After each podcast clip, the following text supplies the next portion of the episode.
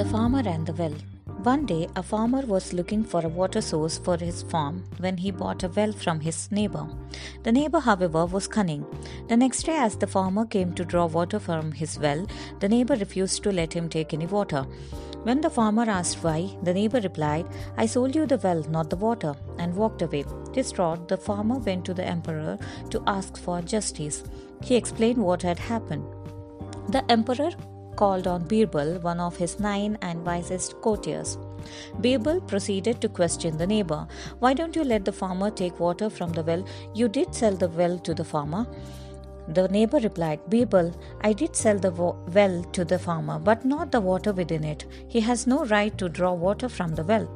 Birbal said, Look, since you sold the well, you have no right to keep the water in the farmer's well. Either you pay rent to the farmer or take it out immediately. Realizing that his scheme has failed, the neighbor apologized and went home. Moral of the story is cheating will not get you anything. If you cheat, you will pay soon enough.